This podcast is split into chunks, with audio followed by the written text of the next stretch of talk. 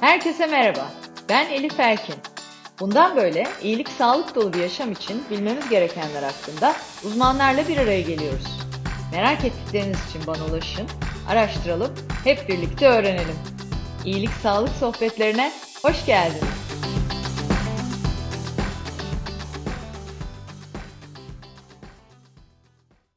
İyilik Sağlık Sohbetlerinin yeni bölümüyle karşınızdayım. Bu bölümde konuğum Profesör Doktor Mete Güngör. Hocam, İyilik Sağlık Sohbetlerine hoş geldiniz. Çok teşekkür ederim beni davet ettiğiniz için. Mete Hocam'la bugün kadınların dünyasına yakından bakacağız. Kadın sağlığı konusunda merak ettiklerimi konuşmaya çalışacağız. Tabii o kadar çok sorumuz var ki hocam belki birkaç seans daha yapmamız gerekecek. Memnuniyetle. Ee, çok teşekkürler. Şimdi başlamadan önce sizi bir tanıtmak isterim. Ee, tabii ki Mete Hocam'ın başarılarla dolu çok uzun bir geçmişi var. 34 yılda on binler olmuştur herhalde değil mi hocam? Hayat dokunduğunuz.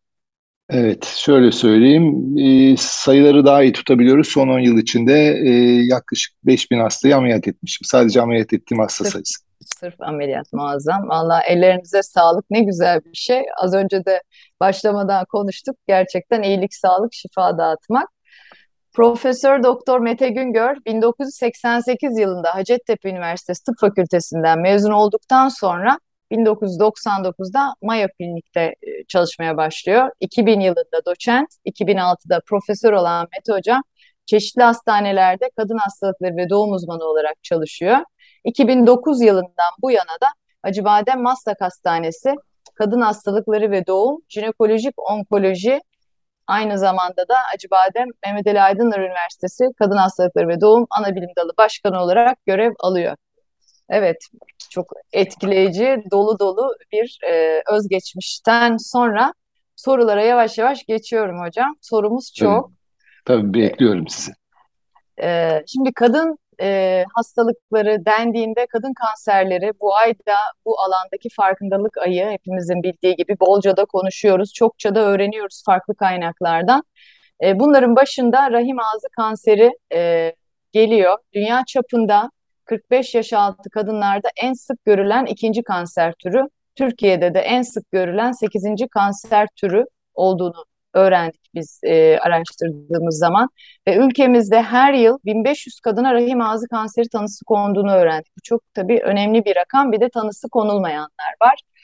E, dünyada iki dakikada bir kadın rahim ağzı kanserinden ölüyor ve e, her yıl yeni 528 bin vakanın tespit edildiğini de görüyoruz. Şimdi bu verileri de hocam sitenizden de aldık. Çok ciddi rakamlar bunlar.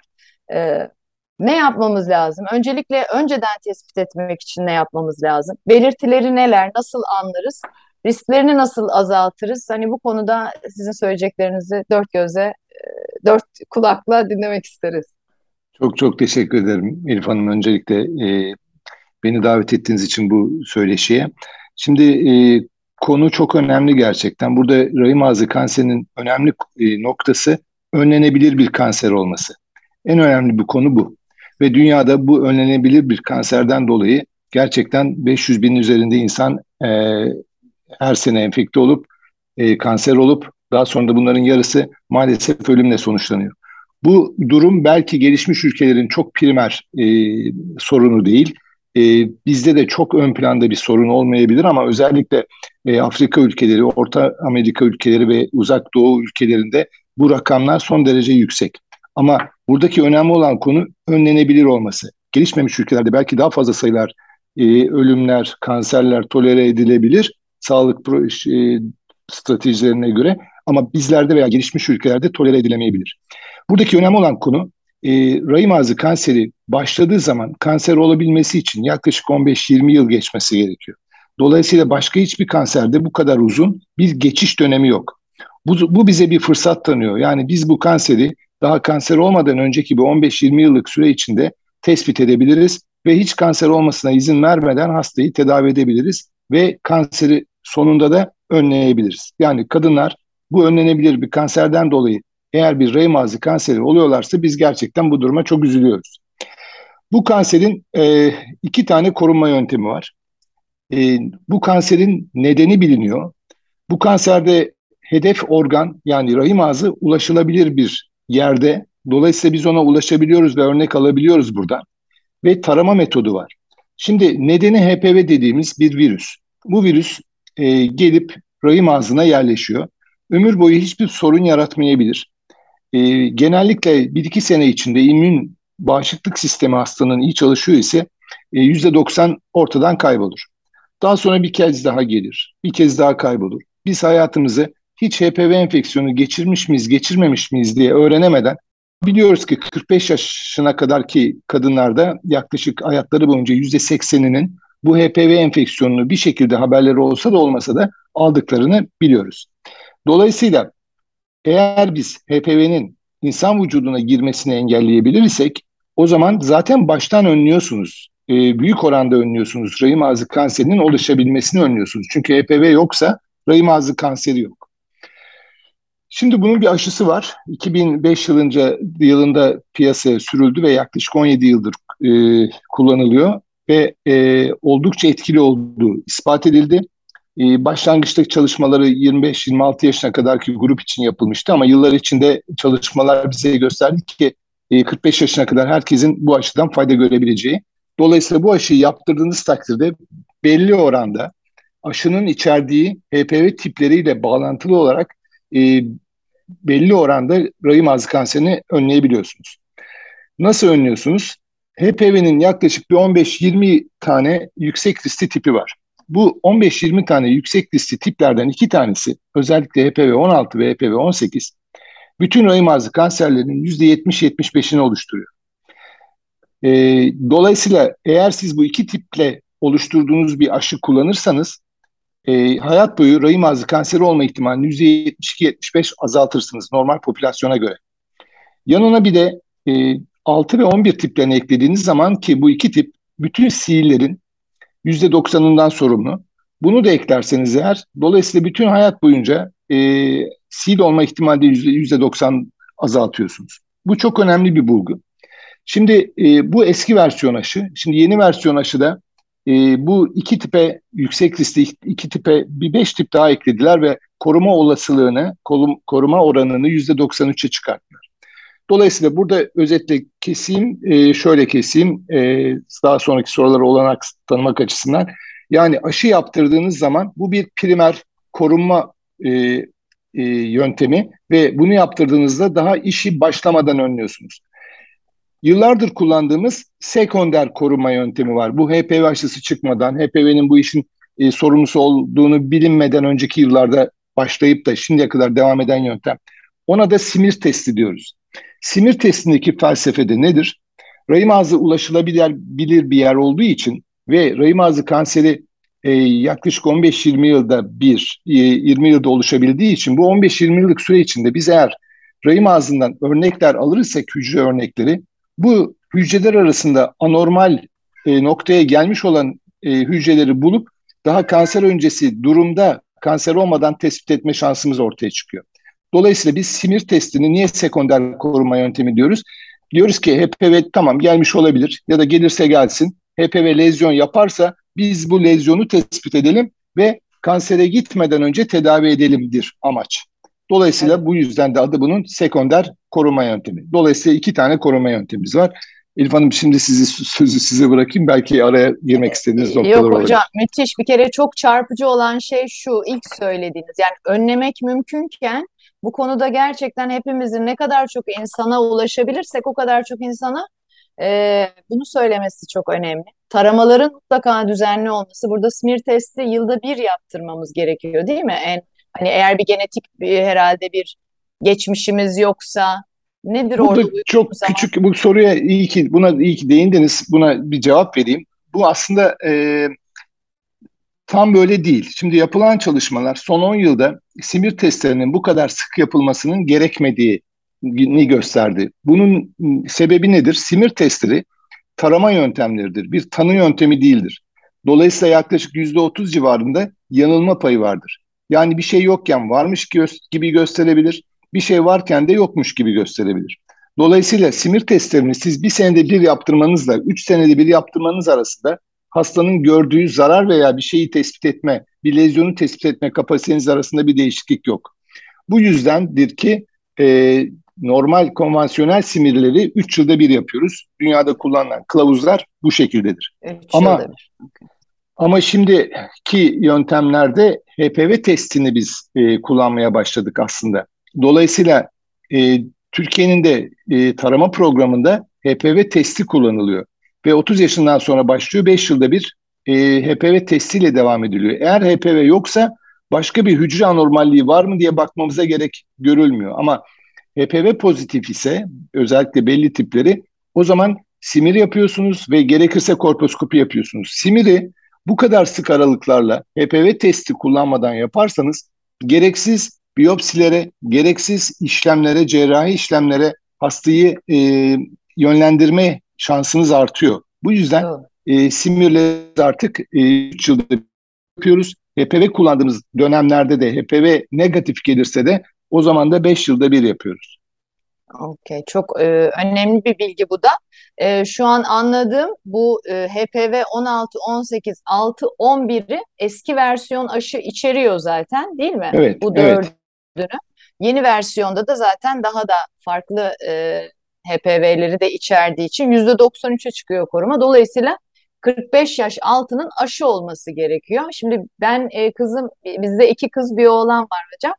E, büyük kız e, 17 yaşında ve onun e, aşısını, rahim ağzı aşı, kanser aşısını biz yaptırmıştık. Hani burada doğru zaman nedir? Ne zamandan itibaren aşı olmalı kızlarımız biz? Hani bir o konuda da bilgi alabilirsek süper Evet, olur. şimdi aşının e, aslında dünyada 140 ülke e, bu HPV aşısını okul çağı normal aşı programı içine soktu.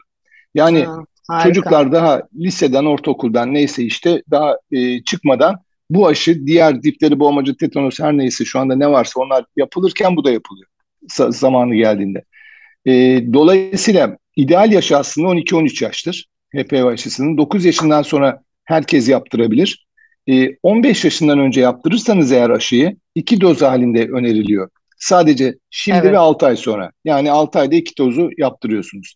15 yaşını geçtikten sonra yapılmasını istendiği e, doz 3 e, doz. Yani 0. ay, 2. ay ve 6. ay olmak üzere 6 ayda 3 do, üç doz yaptırıyorsunuz.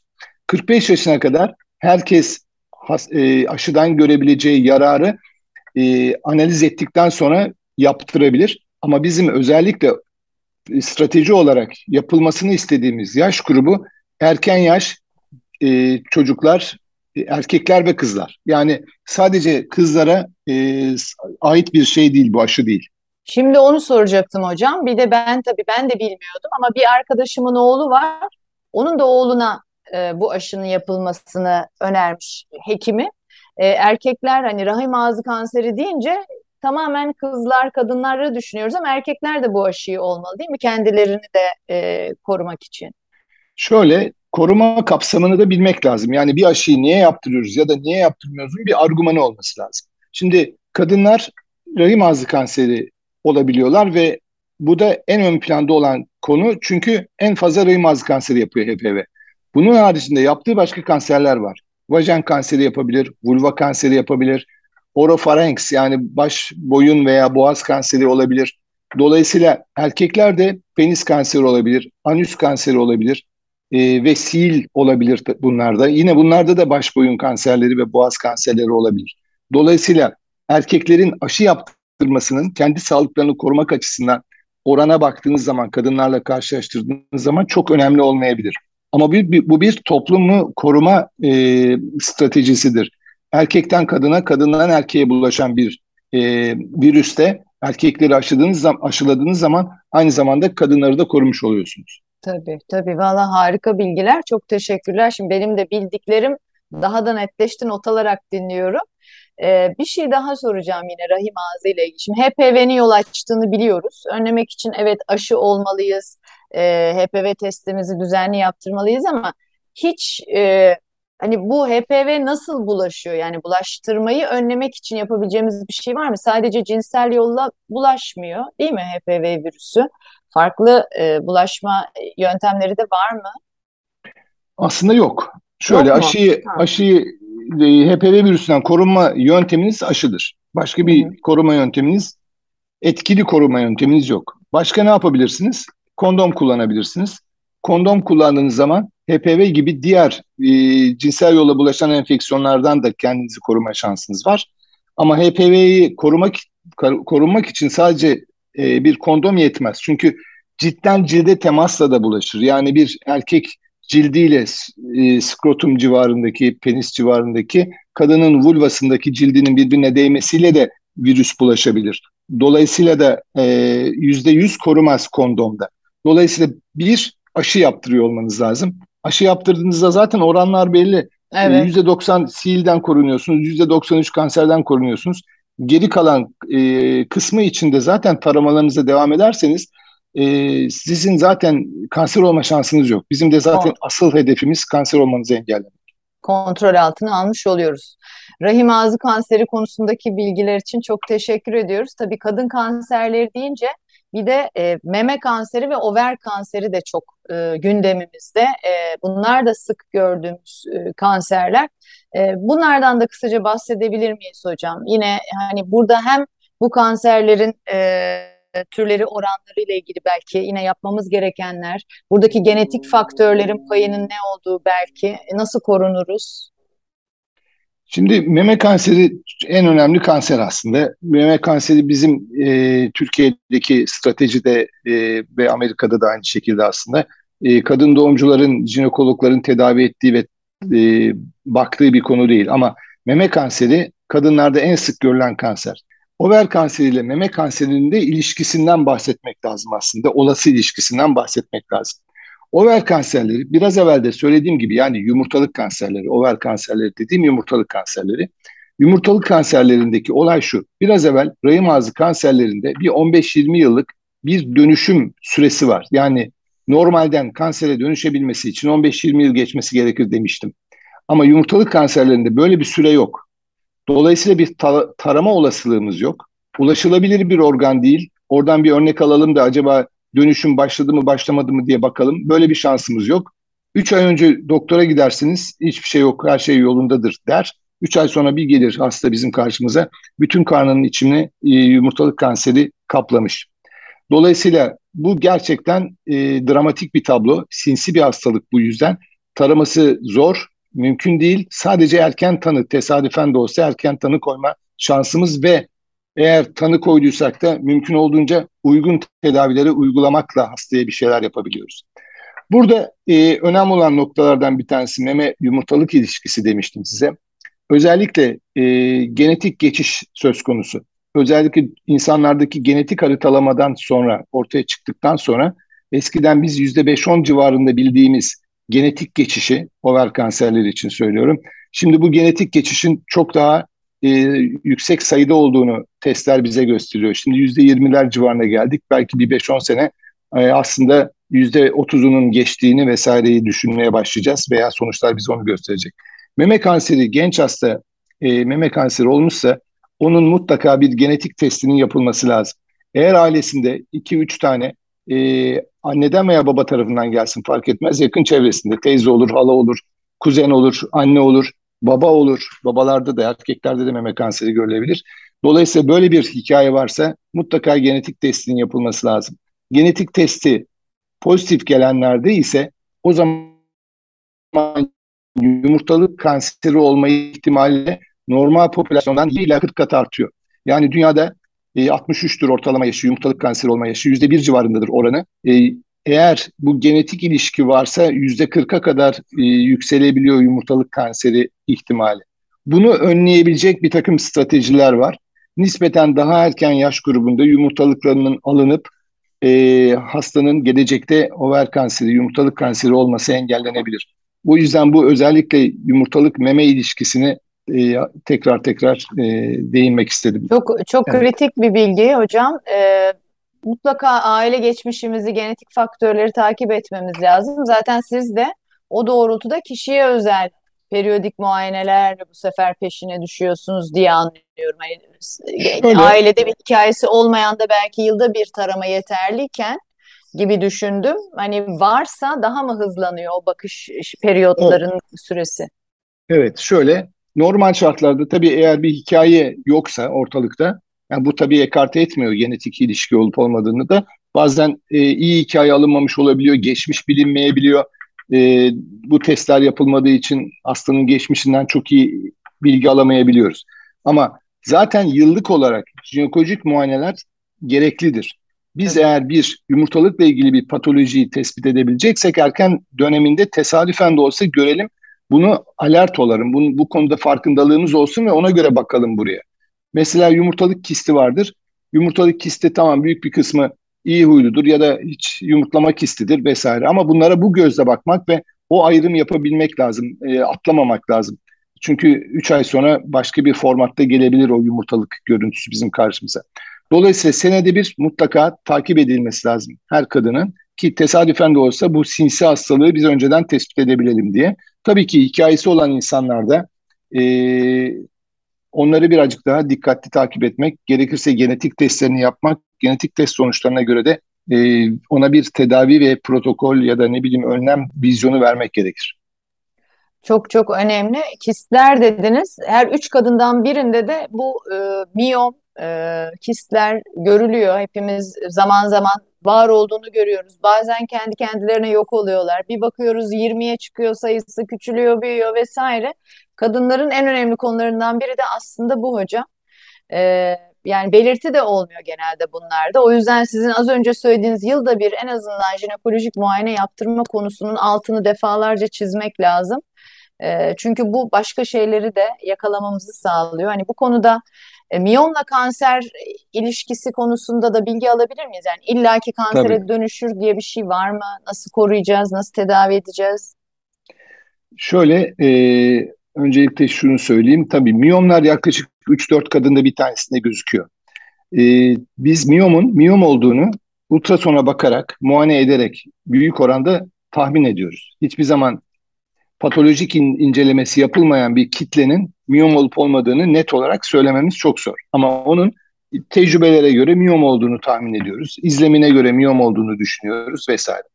Miyomlar mutlaka tedavi edilmek zorunda değildir. Çünkü yaptıkları probleme, yarattıkları probleme göre biz onların tedavi protokolünü yapıyoruz. Örneğin rahmin içinde bir bir santimetrelik miyom vardır. Acayip kanama yapıyordur. Dolayısıyla onun e, tedavi edilmesi, çıkartılması gerekebilir. Ama rahmin dışına doğru büyümüş bir 4-5 santimetrelik miyom hiçbir semptom vermeyebilir. Tesadüfen e, bizim gözümüzün önüne gelebilir. Ona dokunmamız gerekmeyebilir. Dolayısıyla miyomlar kanama yapabilirler, bası semptomları yapabilirler çevre dokulara.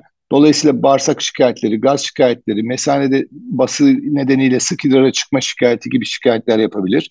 Ağrı şikayeti yapabilirler çok büyüyebilirler, hızlı büyüyebilirler, bizi şüphelendirebilirler. Artı bir de gebeliği engelleyebilecek veya gebe kalmayı önleyebilecek lokasyonda olabilirler. Dolayısıyla biz miyomları duruma göre ameliyat ederiz. Ameliyat ettik farz edelim. E, ameliyat ettiğimizde de bin tane ameliyat yaptığımızda 995 tanesinin miyom olarak rapor edildiğini görüyoruz. Bunların 3 ila 5 tanesinin ise tesadüfi olarak bize bunun kötüsü olarak geldiğini görüyoruz. Yani adına sarkom deniyor. E, bunu biz önceden e, çok böyle şüphelenebiliyoruz ama hiçbir zaman net olarak bu sarkomdur, bu miyomdur deme şansımız yok. Bunu sadece çıkarttığımız zaman öğrenebiliyoruz. Dolayısıyla miyomların kötüye dönüyorlar mı yoksa baştan mı sarkom birisi miyom birisi sarkom mu? Onun çok e, analizini yapamıyoruz ama e, görüntülerinde içindeki sıvı kısmının olması, hızlı büyümüş olması, e, çok büyük olması, yaşın ileri olup da bunun çok e, karşımıza gelmesi bu gibi durumlar bizim bunları mutlaka aslında çıkartmamız gerektiğini söylüyor. Neden çıkartıyoruz? İki amacımız var. Bir tanesi tanı koymak için çıkartıyoruz. İkincisi ise aynı esnada da tedavisini yapmış oluruz zaten. Evet, çok e, teşekkürler hocam. Çok önemli bilgiler yine paylaştınız. Şimdi e, bir de biliyoruz ki hep her yerde de görüyoruz. Son 20 yılda tıpta 200 yıllık gelişme oldu deniyor modern tıpta. E, ve bu teknolojik gelişmeler sayesinde uzmanlaşma inanılmaz derinleşti. Bununla birlikte tedavi yöntemlerinde de müthiş gelişmeler var. Yani eskiden aynı e, problemi, aynı teşhisi, aynı hastalığı tedavi etmek için çok zorlayıcı ameliyatlar olurken e, ve ameliyat öncesi ayrı sırası sonrasında da ayrı meşakkatli süreçler olurken hem hasta için hem hekim için şimdi laparoskopik yöntemlerle e, bazı e, tedavilerin çok daha kolaylaştığını diyelim tırnak içinde daha hızlandığını görüyoruz, duyuyoruz. Hani nedir bu yöntemler tam olarak hani laparoskopi tabii biz sektörden hayatın içindeyiz ama belki onu bir de sizden dinlememiz çok iyi olur hocam. Ee, şöyle söyleyeyim. Yaklaşık bir laparoskopinin endoskopik cerrahi yani kapalı cerrahi deniyor halk arasında. Kapalı cerrahi derken ne anlam anlatmaya çalışıyoruz? Hastayı kesmeden sadece deliklerden bazı çubuklarla girip ameliyat yapıyoruz. Ve bir kamera eşliğinde yapıyoruz bu durumu. Bu yaklaşık 1990'ların başına itibaren dünyada yaygınlaşmaya başladı ve yaklaşık 30 yıl oldu. 30 yılda da geldiğimiz nokta e, bütün daha doğrusu %90'ını jinekolojik ameliyatların kapalı olarak, endoskopik olarak veya laparoskopik veya robotik olarak yapıyoruz. Bunun getirdiği bir avantaj var. Dolayısıyla hastayı kocaman bir kesiyle açmıyoruz. Hastanın ameliyat sonrası iyileşme süresi e, bu sayede çok kısa oluyor. Çok ra- daha rahat ayağa kalkıyor. Birkaç gün içinde hastayı evine gönderebiliyoruz. İşine çok daha çabuk başlayabiliyor. Çünkü bir takım insanlar çalışarak para kazanıyorlar. Dolayısıyla bir an evvel işe dönmeleri gerekiyor. Aynı zamanda ağrı miktarı çok az oluyor.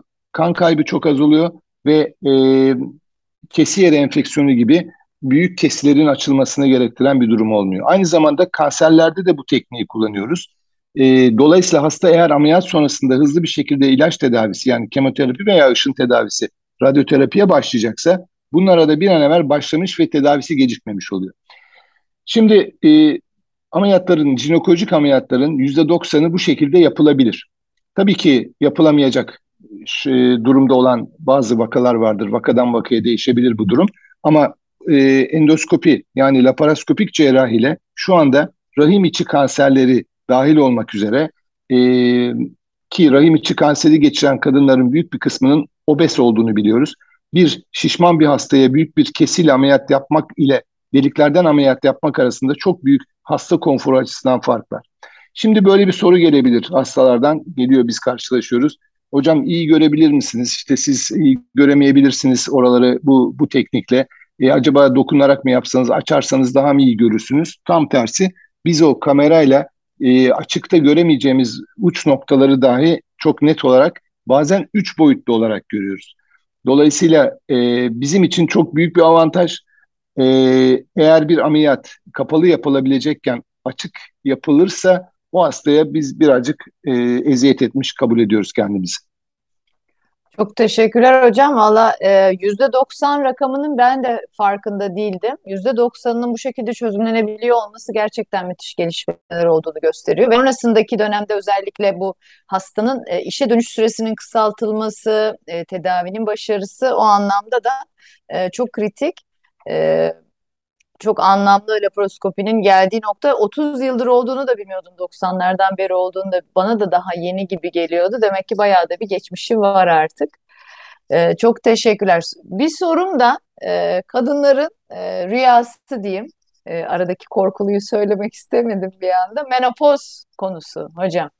E, şimdi e, daha bu sabah bir e, arkadaşımla sohbet ederken e, menopoz yaşı çok erkene inmiş gibi. Bir de biliyorsunuz hep birbirimizden duyup mişmişlerle de birbirimizi gaza getiriyoruz ya e, gibi bir halk bilgisi paylaştı diyeyim. Hani rakamlarla böyle bir durum var mı? Gerçekten menopoz yaşı kadınlarda daha erkene mi iniyor? Covid'in erken menopozda bir etkisi var mı? Bu da yine bazı yayınlar görüyoruz hani e, ilişkisi var mı ya dair menopozla. Ömrümüz çok uzuyor Allah'ın izniyle. Daha uzun, daha sağlıklı yaşamak mümkün. Yaş 80'e çıktı Türkiye'de. Ama tabii sağlıklı kalmak da istiyoruz ve menopozdan sonra kadın sağlığında ciddi bir düşüş olduğundan bahsediliyor. Hani bu konuda genel bir aslında bilgi paylaşabilirsek dinleyenlerle çok iyi olur hocam. Tabii şimdi şöyle menopoz olayı e, yaşı değişmiyor öyle söyleyeyim. Eskiden 60 yıl yaşıyordu kadınlar ya da 70 yıl yaşıyorlardı. Dolayısıyla menopoz yaşının yani 49-50 yaşı onlara yaşamının son sürelerinde oluşmuş bir e, süreç olarak geliyordu. Şimdi 80-90'a çıktı bu yaş. Dolayısıyla da menopoz daha erkenmiş gibi gözüküyor onların hayatında. Dolayısıyla yaşta bir değişiklik yok. Belki algıda farklılık var. Şimdi herkes belli bir mirasla doğuyor. Yani yumurtalığının içinde belli bir yumurta sayısıyla doğuyor. Ve yaşam içinde bu yumurta sayılarını, e, yumurtaları harcaya harcaya, yumurtlaya yumurtlaya e, yaşamlarını e, sürdürüp belli bir noktaya geldiğinde de bu yumurtaları tüketiyorlar. Bu ortalama tüketilme yaşı işte dediğim gibi 49-50 yaş civarında. Bu değişebilir, hayat içinde değişebilir. Örneğin bir yumurtalık ameliyatı geçirirsiniz, radyoterapi geçirirsiniz, kemoterapi geçirirsiniz. Yani yumurtalık rezervinin etkileneceği bazı yan faktörler yüzünden bu süreç erkene dönebilir. Veya ailesel genetik olarak bir e, erken menopoz yatkınlığınız vardır. O zaman daha erken menopoza giriyor olabilirsiniz 45 yaşından önce gibi. Elbette dediğiniz gibi menopoza ne zaman girerseniz girin e, yaşam kalitesi düşüyor. Yaşam kalitesinin kaynağı aslında östrojen. Östrojeniz ortadan kalktığı için yaşam kaliteniz düşüyor. Bir takım sonuçları var. E, bunu engelleyebilir miyiz? Elbette ki engelleyebiliriz. Eğer östrojeni almaya devam ederseniz engellersiniz. Daha ölene kadar aynı yaşam kalitesiyle devam etme şansınız 100 yaşına kadar olabilir. Peki bunun bir zararı var mı? Ee, şimdi meme kanserleri östrojen dependent dediğimiz, östrojen bağımlı etkilenen, östrojenden etkilenen kanserlerdir. Dolayısıyla çalışmalara baktığınızda 5 e, yıldan fazla kullandığınızda östrojeni tek başına meme kanseri riskinde hafif de olsa bir yükselme söz konusu. Aslında bu şöyle düşünmeniz gerekir bunu. Atıyorum 50 yaşında menopoza girdiniz.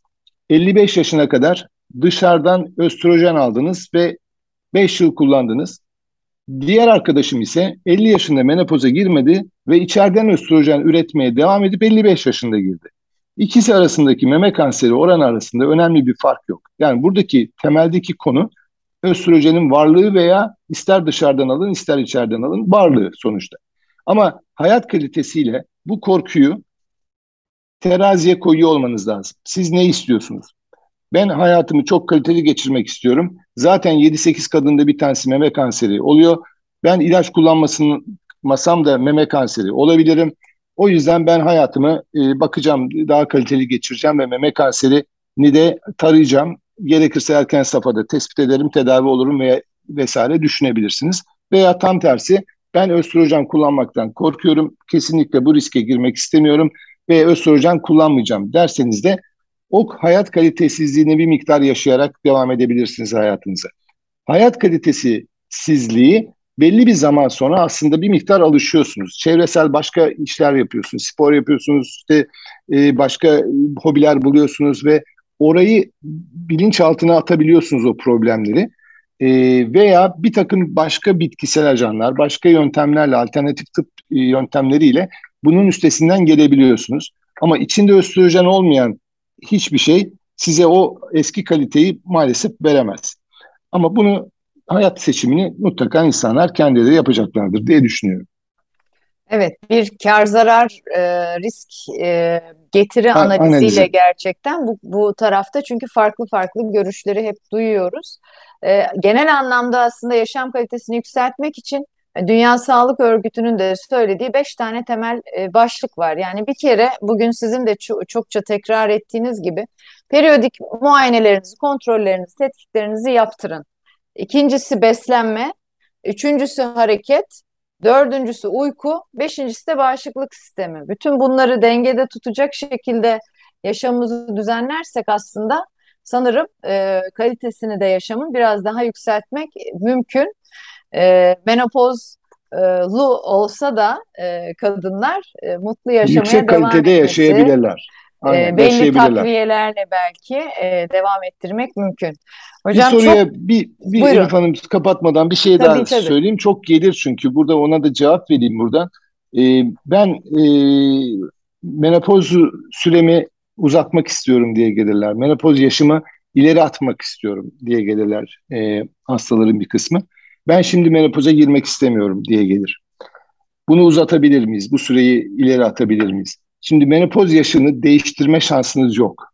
Menopoz yaşınız sizin mirasınızdır. Dolayısıyla genetik mirasınızdır.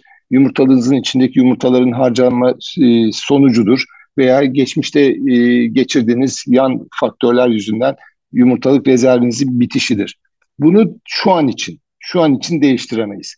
Ama biz size sanal olarak o menopoz yaşınızdan itibaren ta ölene 100 yaşına kadar sanki hiç menopoza girmemişsiniz gibi hayat yaşatabiliriz. Nasıl yaşatabiliriz? Eksik olan hormonunuzu size veririz ve siz ömür boyu isterseniz adet görürsünüz, isterseniz görmeden e, hayat kalitesi yükselterekten e, o verdiğimiz dışarıdan ilaçlarla e, hayat kalitesini yüksek bir şekilde 100 yaşına kadar yaşatabiliriz. Dolayısıyla bu tarihi değiştirmek gibi bir konsept yoktur. Bunu sadece özellikle hatırlatmak istedim. Evet, sonrasını yönetmek var. Yani bu olacağı Aynen. tarihte olacak. Dediğiniz gibi genetik faktör, geçmişte geçirilen a- operasyonlar artı mevcut aldığımız mirasın belirlediği bir tarih. Evet, belki kök hücre çalışmalarıyla bu gelecekte birazcık e, şey yapabilir, değişebilir ama şu an için durum bu. Evet. E, peki hocam e, menopozla ilgili son bir şey daha soracağım. Şimdi menopoza girdiniz denen, e, hani benim çevremde de var ama sonrasında e, regl olmaya devam eden kadınlar da mevcut. Burada tabii hani tekrar e, hekime e, başvuruyorlar ama hani bu yaygın mıdır?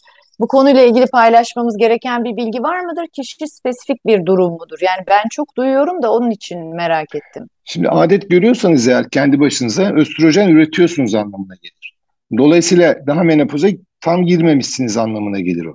Hmm, ama premenopoz dediğimiz bir dönem vardır ki burada hormonlarınıza baktığımız zaman hormon değerleri menopoz değerlerine yükselir. Ama bu demek değildir ki e, siz menopoza girdiniz, tam olarak girdiniz. O, dönem içinde bir takım menopozal şikayetleri yaşayabilirsiniz veya hiçbir şikayet yaşamayabilirsiniz. Östrojen var çünkü. evet, E, bu dönem birkaç sene sürebilir. E, dolayısıyla bu dönemdeki yönetimi yine hastanın şikayetlerine göre yapılır. Ama evet, o tam menopoz değildir. Menopoz diyebilmek için 6-12 ay hiç adet görmemiş olmak gerekir. Eğer menopoza girdikten sonra atıyorum 5 sene sonra kanaması olursa da özellikle bu konuyu evet. bilgilendirmem lazım. O zaman bu ciddi bir durumdur. Mutlaka doktora başvurulması gerekir. Tamamdır. Çok çok teşekkürler hocam. Ee, harika oldu. Çok e, eminim ki hepimiz için çok faydalı oldu. O zaman son sorumuza geçiyorum. Ee, her konumuza sorduğumuz bir soru bu. Ee, sizin kişisel iyilik sağlık rutininiz nedir hocam? Size iyi hissettiren sağlığınızı takip ederken, yönetirken var mı? Ee, şöyle en iyi beni iyi hale sokan ya da mutlu hissettiğim nokta spor yapmaktır. Ee, dolayısıyla spor yapmadığım zaman bir depresif bir halde olurum genellikle. Ee, mutsuz hissederim kendime. Pişmanlık hissi vardır. Ee, dolayısıyla e, bu his yüzünden de bazen kontrolsüz bir şekilde yediğimiz olur. Bu yüzden öncelikle bir numara e, bir şekilde egzersiz. Bu bir yürüyüş olur, yüzme olur, e, spor salonunda gym, e, diğer yöntemler, pilates olur ne varsa. Dolayısıyla mutlaka o ruhsal olarak sizi rahatlatan o spor e, noktasında çok önemli. Zaten onu yaparsanız diyetinize dikkat edersiniz. Sosyal ilişkileriniz ona göre gider. Ev hayatınız, etrafınızdaki insanlarla ilişkiler, hastalara yaklaşımınız bir numara bu Elif Hanım. Tamamdır. Çok teşekkürler hocam. İyi ki geldiniz. Verdiğiniz tüm değerli bilgiler için de çok teşekkür ederim. En kısa zamanda görüşmek üzere. Görüşmek üzere. Beni de davet ettiğiniz ve bu bilgileri vermemi sağladığınız için ben de size çok teşekkür ederim.